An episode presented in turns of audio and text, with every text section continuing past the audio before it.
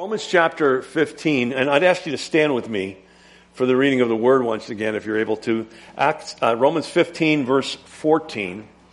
And um, the message title here is Keys to an Impactful, impactful Christian Life, or we could even say Keys to Effective Ministry that we're going to talk about today. So in Romans 15, verse 14, I'm going to read, just follow along with me. He says, Now I myself am confident concerning you, my brethren, that you also are full of goodness, filled with all knowledge, able to admonish one another. Nonetheless, brethren, I have written more boldly to you on some points as reminding you because of the grace given to me by God that I might be a minister of Jesus Christ to the Gentiles, ministering the gospel of God that the offering of the Gentiles might be acceptable, sanctified by the Holy Spirit. Therefore, I have reason to glory in Christ Jesus in the things which pertain to God. For I will dare not to speak to you, speak of any of those things which Christ has not accomplished through me in word and deed to make the Gentiles obedient in, in mighty signs and wonders by the power of the Spirit of God, so that from Jerusalem and round about to Illyricum, I have fully preached the gospel of God. And I also make it known, make it my aim to preach the gospel, not where Christ was named, lest I should build on another man's foundation, but as it is written, to whom he has not announced, they shall see, and those who have not heard shall understand. Verse 22. For this reason, I have been much hindered from coming to you. But now no longer having a place in these parts and having great desire these many years to come to you, whenever I journey to Spain, I shall come to you, for I hope to see you in my journey and to be helped on my way there by you, if first I may enjoy your company for a while. But now I'm going to Jerusalem to minister to the saints. For it pleased those from Macedonia and Achaia to make a certain contribution for the poor among the saints who are in Jerusalem. It pleased them indeed and they are debtors. For if the Gentiles have been partakers of their spiritual things, their duty is also to minister to them in material things. Verse 28 Therefore, when I have performed this and have, have sealed to them their, this fruit, I shall go by way to you of Spain, uh, way of you to Spain. But I know when I come to you, I shall come in the fullness of the blessing of the gospel of Christ. Now I beg you, Brethren, through the Lord Jesus Christ and through the love of the Spirit, that you strive together with me in prayers for me, that I may be delivered from those in Judea who do not believe, that my service for Jerusalem may be acceptable to the saints, and that I may come to you with joy by the will of God and may be, be refreshed with you. Now, the God of peace be with you all. Amen and amen. You may be seated.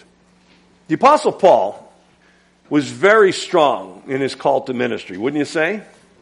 And, and we see in these texts that we've been, we just read through some very valuable lessons in regards to the Christian life and Christian ministry.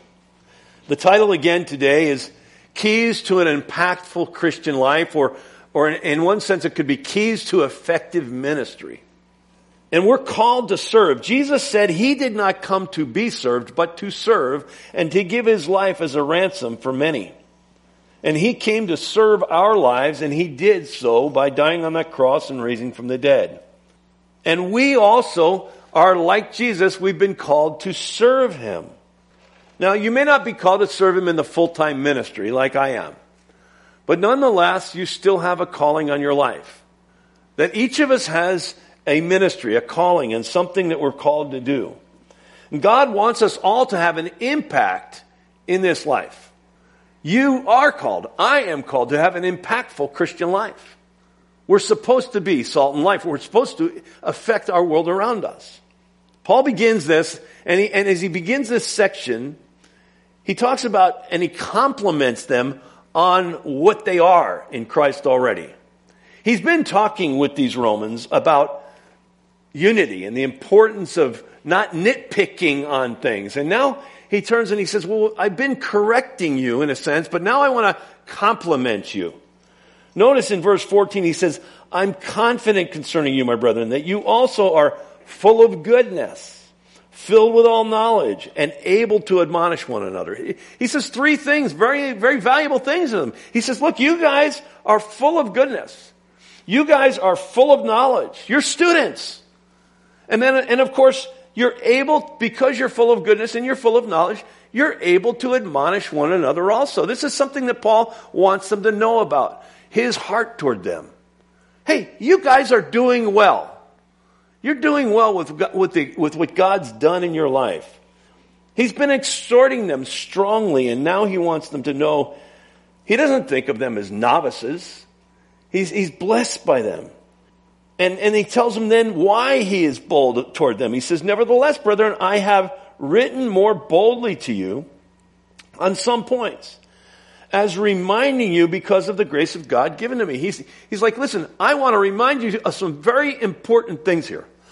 the Apostle Paul really wants them to know that these things that I'm about to tell you are really essential.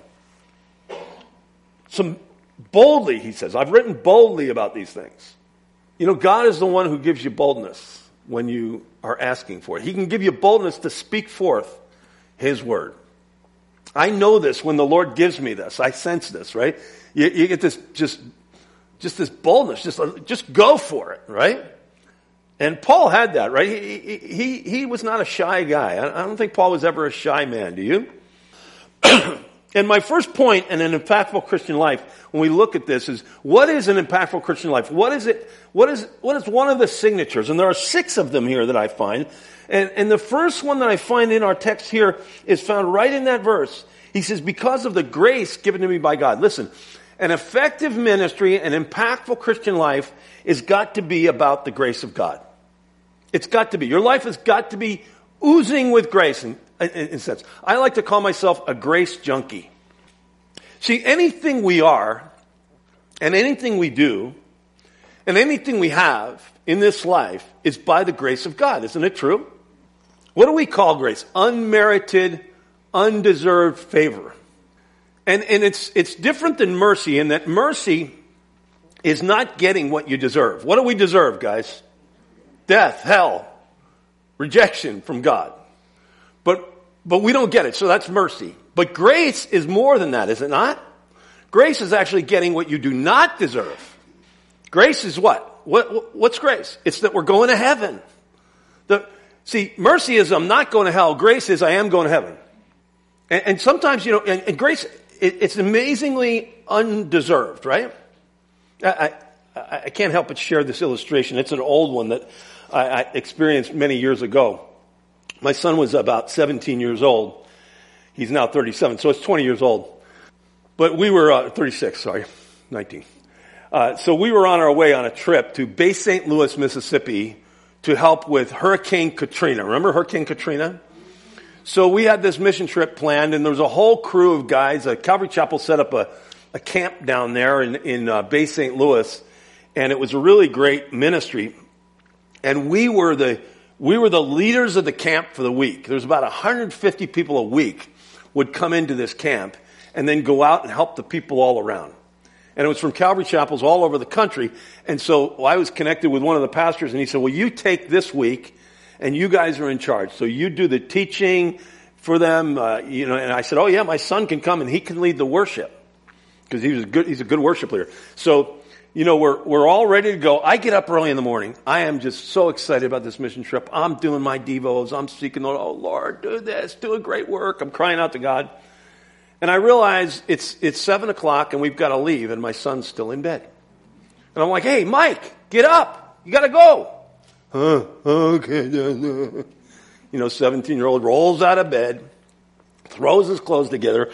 We jump in the car. I've got a six passenger or eight passenger SUV and we pick up a bunch of other people that are going with us. So now we're in the car and we're halfway to the airport. We live about an hour and 20 minutes from the airport. We're halfway to the airport. And from the back of the car, sitting in the corner, I hear my son say, Hey, Dad, I forgot my guitar. Now you're the worship leader for the week for 150 people and you forgot your guitar.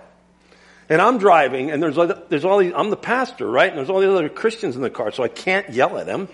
I want to, but I don't want to sin in front of everybody. But I'm sinning in my heart already because I'm mad at. It. I'm really mad at. It. I'm like, you idiot! You are the dumbest human being on planet Earth. You know. And uh, so, so he's like, you know. Uh, so I said, we don't have time to go back. So we go to the airport, and he gets out of the car. He's, you know, he's acting so spiritual. He walks up to me and he says, "Dad, I know the Lord's got this."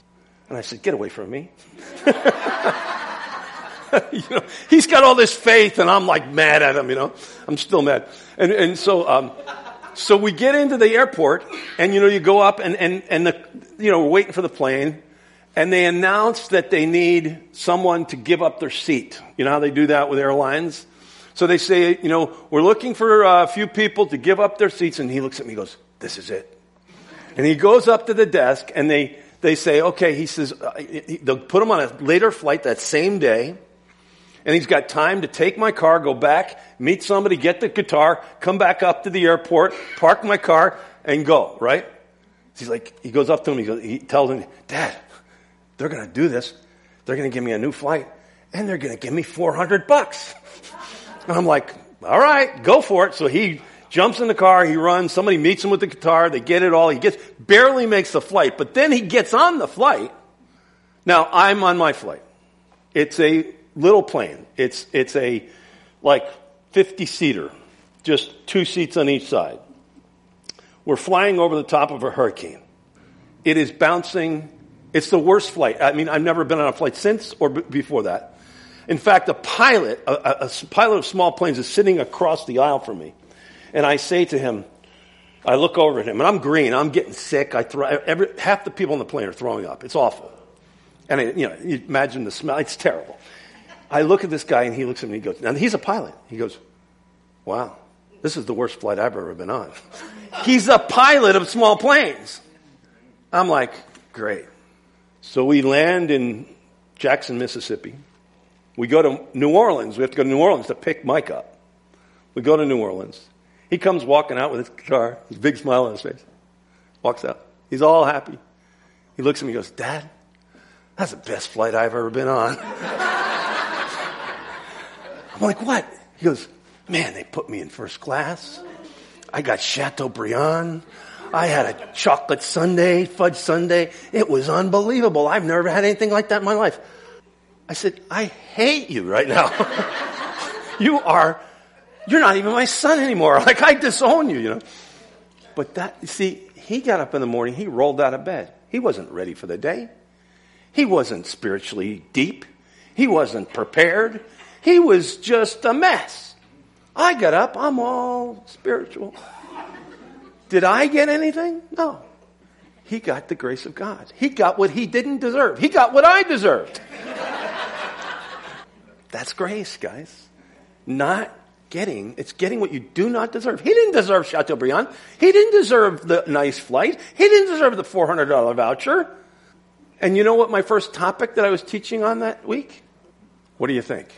The grace of God. So there was my illustration. I gave it. I humbled myself. The grace of God. You know, Paul says it in 1 Corinthians 15. He says, I am the least of the apostles. And, and you know, some people t- try to think, oh, Paul's just trying to be self-deprivation out here. No, he really believed this. I, I, I believe this. Who am not worthy to be called a apostle because I persecuted the church. He was a killer of Christians. He said, but by the grace of God, I am what I am. Can you say that?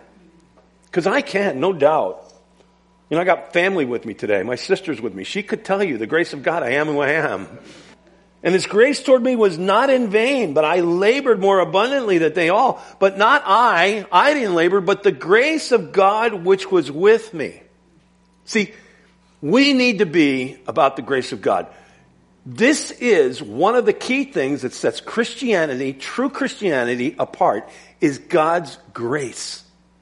And, and when the church becomes legalistic, when we, and listen, legalism is way easier than grace. Did you know that?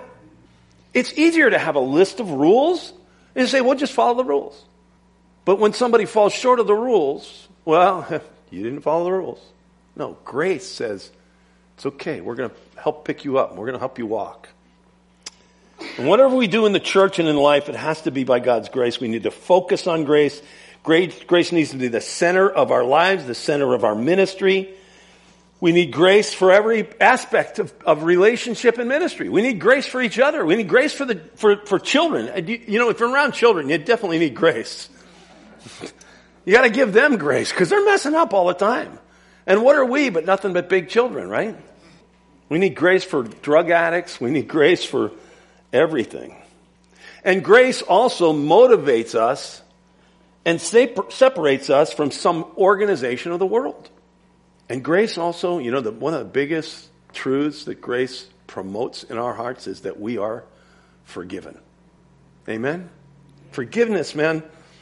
And we have the tools to forgive others because we're forgiven. Your sins are forgiven.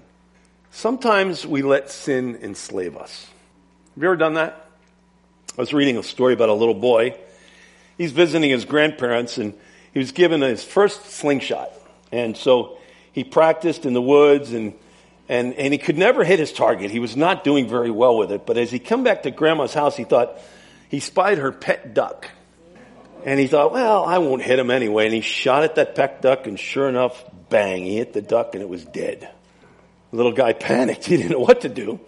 So he hid the dead duck. He took it and hid it in a wood pile and only to look up as he's hiding it to see his older sister looking right at him.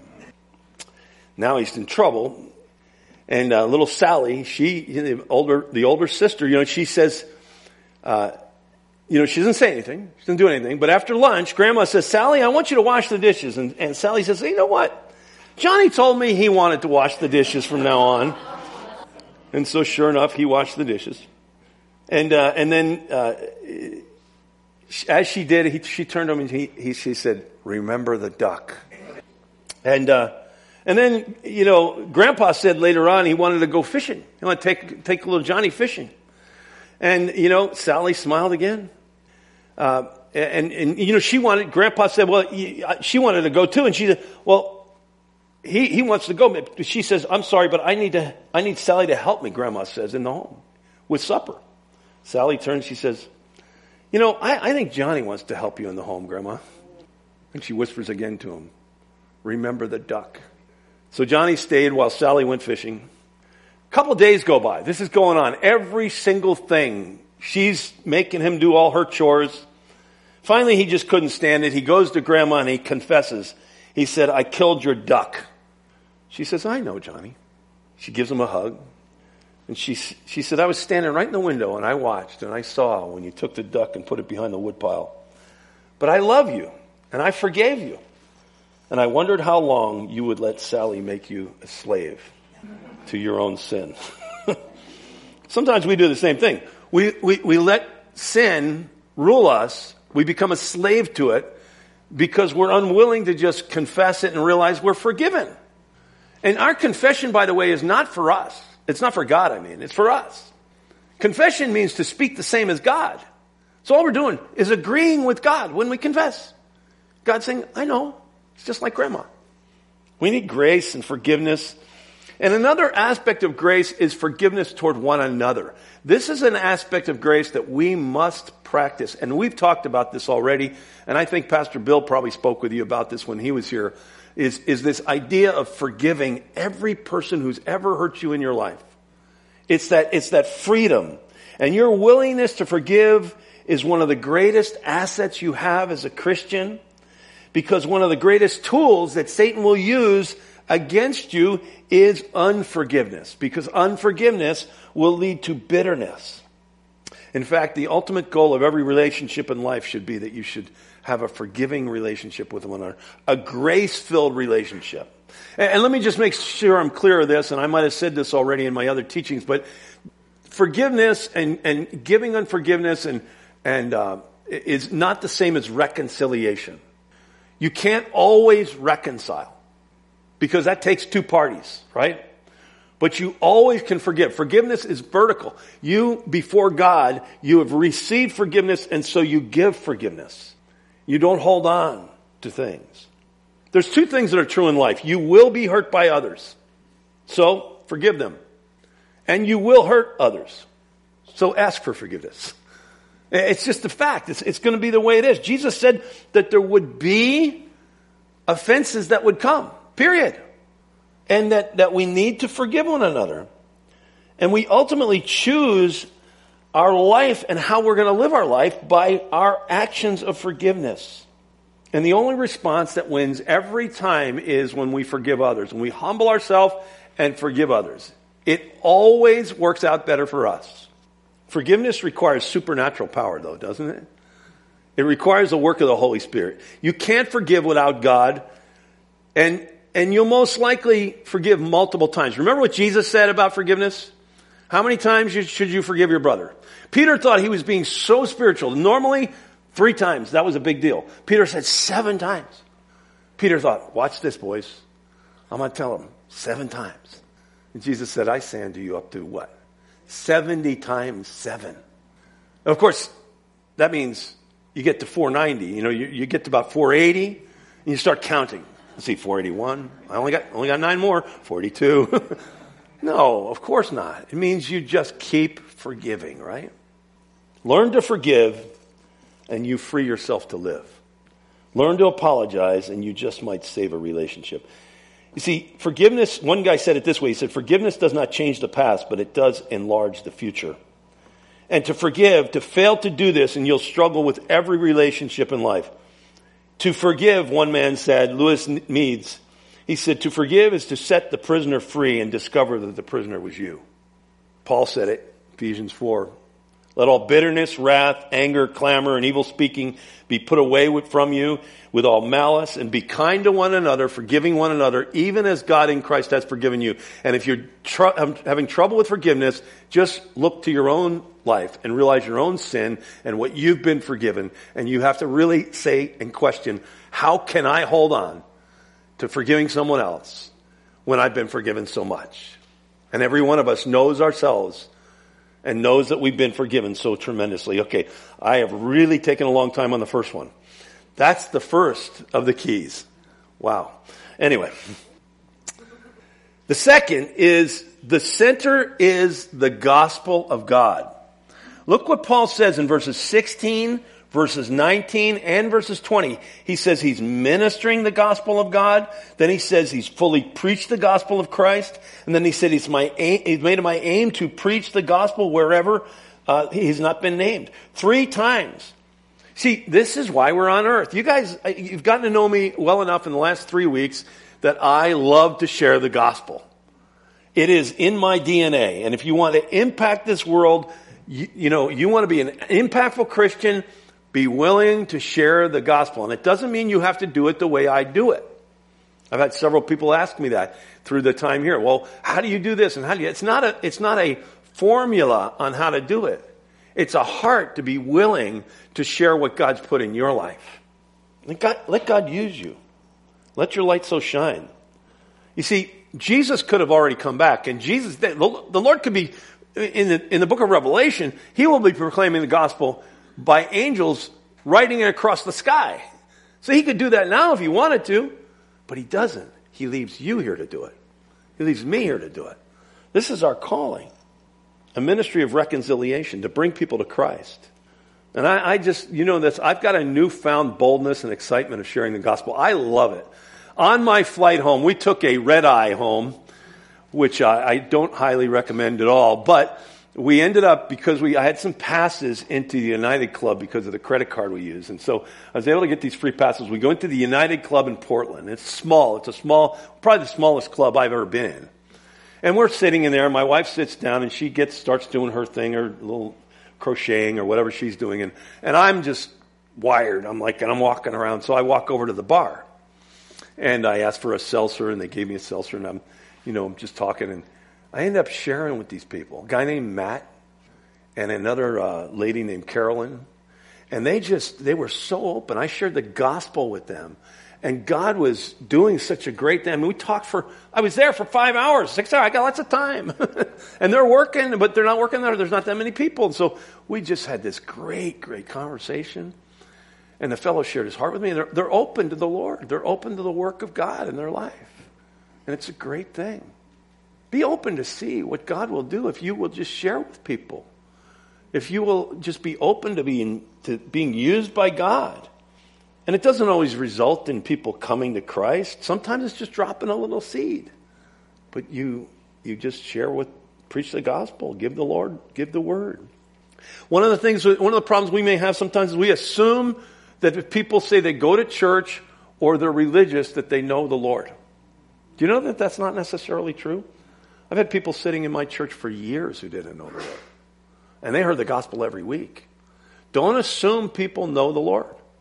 Share the Lord with them and lead, try to lead them to Christ. I grew up in a religious home and I didn't believe, I believed in God, but I never heard the gospel until I was 17, 18 years old. Never heard it. Never heard the clear gospel that Jesus died for me personally. I knew it, the general, but not the, not the absolute.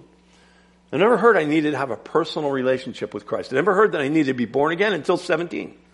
And, and you know, it's so sad because some religion doesn't even teach it. The Pope was quoted a couple years ago as saying that, that we don't need a personal relationship with Jesus Christ, and anyone who looks for one, it's kind of an arrogant thing or a dangerous thing to even ask for a personal relationship with Christ. That's blasphemous.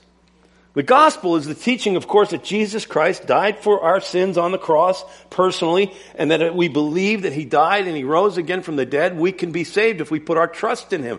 That is the gospel. That's the good news. That we're sinners and we need salvation, right? So don't assume that. Go into the world and make disciples, preaching the gospel to every creature. Now, the third one here is Paul says, not only do, should you have the grace of God be the center and the gospel of God be the center, but also you should do it all for the glory of God. Look at verse 17. Therefore, I have reason to glory in Christ Jesus in the things which pertain to God. An impactful Christian life will bring glory to the Lord, not to himself. That's an amazing thing Paul's saying here, really. He said he has reason to glory in Jesus because he's an apostle to the Gentiles. And when you think about that, Paul, the Jew who's persecuting Jews, who then God calls to preach to the Gentiles, if you knew the culture, if you understand the culture of that at all, that's a really powerful thing. And in a sense, Paul is saying, if it were not for Jesus, if it were not for what Christ did in me, for all the glory that I give to him, if it were not for him, I'd be, I'd be a killer. I would have killed more Christians. And I would be, who knows, if he'd even, where he'd be himself. And he knows he'd be destined for hell. He was changed and he knew that his call was to obey what Christ had put for him for the glory of God. The glory of God, not for our glory, not for His glory. And this is so true of all of us. Think about it. What would you be, where would you be if you didn't know Jesus? what would your life be? I can tell you, I probably wouldn't be married. My wife became pregnant before we were married, and that's what led us to Christ. That's how we came to Christ. But even if I had gotten married, I wouldn't have made it in marriage, and I would have probably only had one kid and I would have ran away. There's no way I would have stuck it out. Without the Lord, we wouldn't have made it. We wouldn't have four kids. We wouldn't have seven grandkids. I certainly wouldn't have been a pastor. I wouldn't be standing here in front of you today. Maybe the church that I pastored for years wouldn't exist, or if it did, obviously somebody else would have done it. I give all glory to the Lord, though. It's Him. Because of what He did, He changed the direction of a life, and your life, my life, all of our lives. Our lives were headed in one way and he completely redirected it. And it's all because of what he did for his glory. And Paul is like, hey, what I am, I am what I am by the grace of God. I am what I am for the glory of God. I want my life to glorify the Lord. And that's the way we all need to live our lives. And when we do glorify the Lord, it has great impact on people. When we don't take credit, because you know, the world is always saying, eh, eh, eh, today's world is all about having a name, having a position. Now it's on social media, right? You want to get as many followers as you can on Facebook or Twitter or Instagram or Foolishgram or whatever, you know. you, you, you, get as many followers and more followers. And you know, you know, people are making big money doing this. I have one kid I know. He's got 500,000 followers and he's doing music and he, that's his job. That's what he does. He just does music on the internet. Everybody follows him. They donate money, and he's making a boatload of money. And he's like 22 years old. So he's not working. It's not work. It's fun. He has fun and makes money. There's something wrong with that. There's no sweat of your brow connected to that whatsoever, all right? It's all a social media scam. How long can that last? Paul said, he said, look at verse 18. He said, I will not dare to speak of those things which Christ has not accomplished through me in word, deed, to make the Gentiles obedient. I'm not going to even talk about anything that Christ didn't do. It's kind of like that song by Selah. At the end of the song, it says, I will not boast in anything. No gifts, no power, no wisdom, but I will boast in Jesus Christ, his death and resurrection. How could I gain from this reward? His reward. I cannot give an answer, but this I know with all my heart. His wounds have paid my ransom. It's because of what he did. We have to always remember that it begins with God and ends with God. It's what he did, not what we do. See, religion is all about what we do. I'm going to do this, I'm going to do that. True Christianity is all about what he did. And he said, It is done, it is finished. Fourthly, notice this in verse 19 in powers, signs, and wonders by the power of the Spirit of God, so that from Jerusalem and around about Illyricum I fully preached the gospel. Listen, Paul realizes this. Not only does he give glory to God, not only is it the grace of God he wants to preach, not only does he want to make sure it's for the glory of God, and, he, and he's, he's, and he's, and he knows that it's about God, but that the power comes from God. The power comes from God. To realize the power of the Spirit is how we function. Listen, if I'm not doing any, if I'm doing anything under the power of my own ability, may God shut it down. It's the power of His Spirit. We wait on the Lord. We ask the Lord, Lord, fill me with your Spirit. Make me prepared to give and to do what you want me to do this day. And I talked about it last week. I said, listen, if you're, if you know, you're having trouble being filled with the Spirit, go back to Him and ask for refills. And they're free. Free refills are the best. You get free refills and remember, you all leak every week. You probably leaked a bunch this week, so you need a refill, right? Who doesn't need a refill? Every one of us. We come back and we say, Lord, fill my life. Be being filled with the Spirit. And people say, well, that's not my theology. I believe you got the Holy Spirit when you got saved. You know what? You need the power of the Spirit every day. Lord, fill me. Fill me afresh. I need it. The power comes from God. The Holy Spirit is the one who provides it. Remember when the Jesus, when Jesus was crucified, the disciples all went into hiding. And even after they saw Jesus risen from the dead, they didn't, they weren't ready to minister. Uh, Peter, Peter had denied the Lord.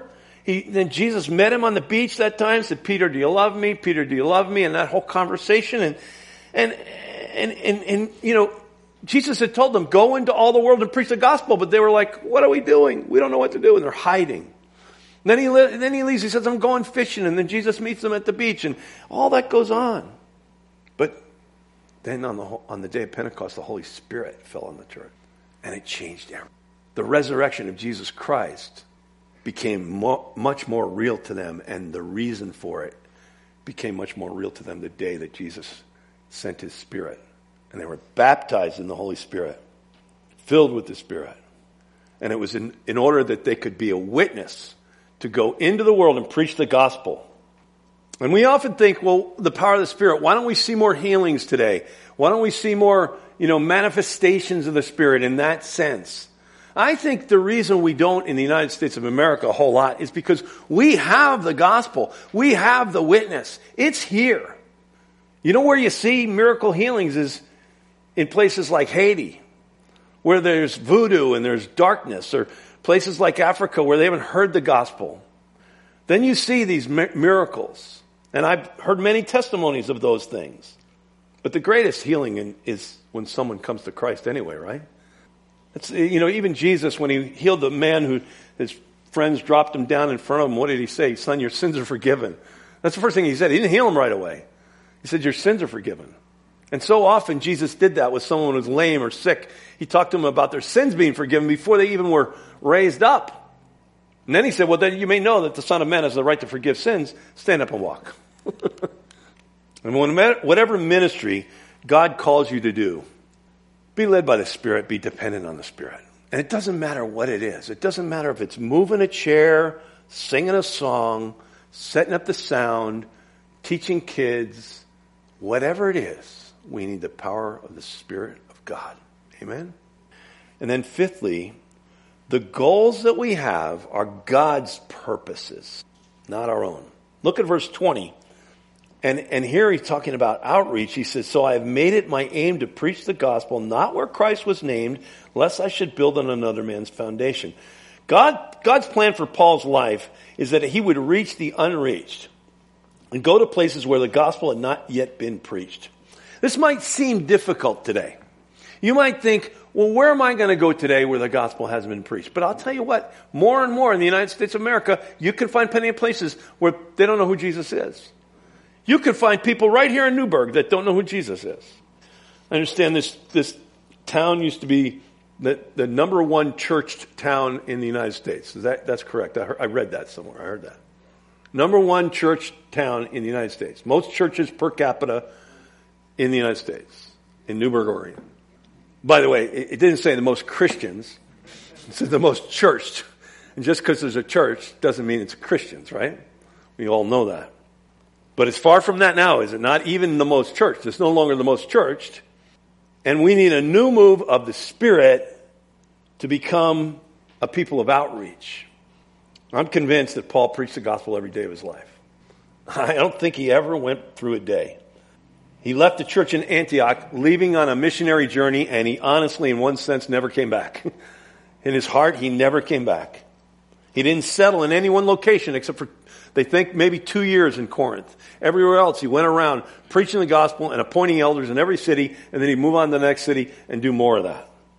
We're called to reach the unreached, the unreached people. And you know, there's actually unreached people groups in this world. There are actually whole groups of people who have never heard the name of Jesus Christ. We've been a part of ministries that have we've supported and sent funds and sent uh, missionaries to to preach to unreached people groups.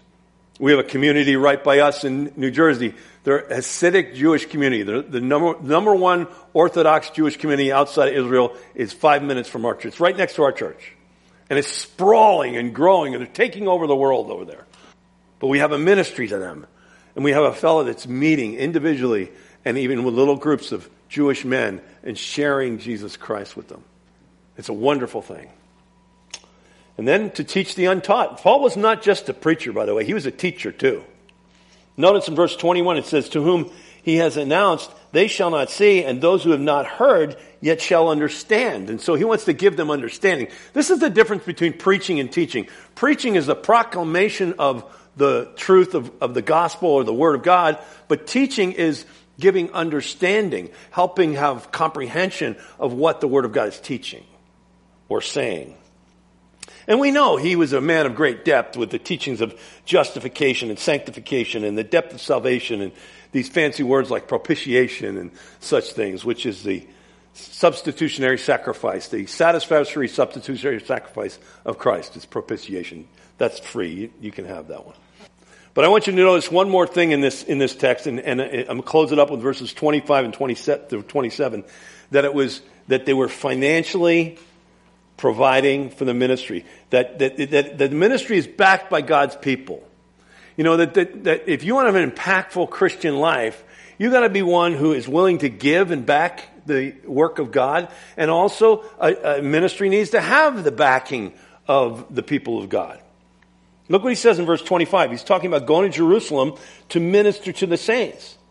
For it pleased those from Macedonia and Achaia to make certain contributions. This is to the poor in the saints in Jerusalem. There was a, there was a, a famine in Jerusalem. So Paul's basically going around having a, a, a, offering and receiving an offering for the Jerusalem church. He's basically saying, you Gentiles have benefited from the gospel because the, the, the gospel began in Jerusalem. Now give back to Jerusalem. And that's a blessing. He's receiving offerings. There's a great need in the church in Jerusalem, and Paul saw that great opportunity. And there are great financial needs in ministry, and you should look for opportunities to give to them. And you know, to, to be, to let God use you. Let God stir you. And by the way, I've heard about the giving of this church. I've gotten a little information on that. And I'm blessed to hear how you guys have provided for this ministry. What a great thing. That's a, that's a, that's a thing to be honored, to say, hey, you've, you've blessed this church. You've ministered. You've, you've given of yourself. You, they say you can tell more about a person's wallet or how, what they give to than what maybe what they pray about. Because you know, when you give your money, you're basically saying, I, I'm in. I'm in this. I'm dedicated. And that's a good thing. But then also, I want you to note that Paul doesn't leave it at giving. And uh, unfortunately, a lot of ministries ask about giving and talk about it. But he actually asks for prayer. Look what he says in verse 30. He says, I beg you, brethren, that through the Lord Jesus Christ, through the love of the Spirit, that you strive together with me in prayers to God for me. Paul was desperate for the prayer of the Roman Christians.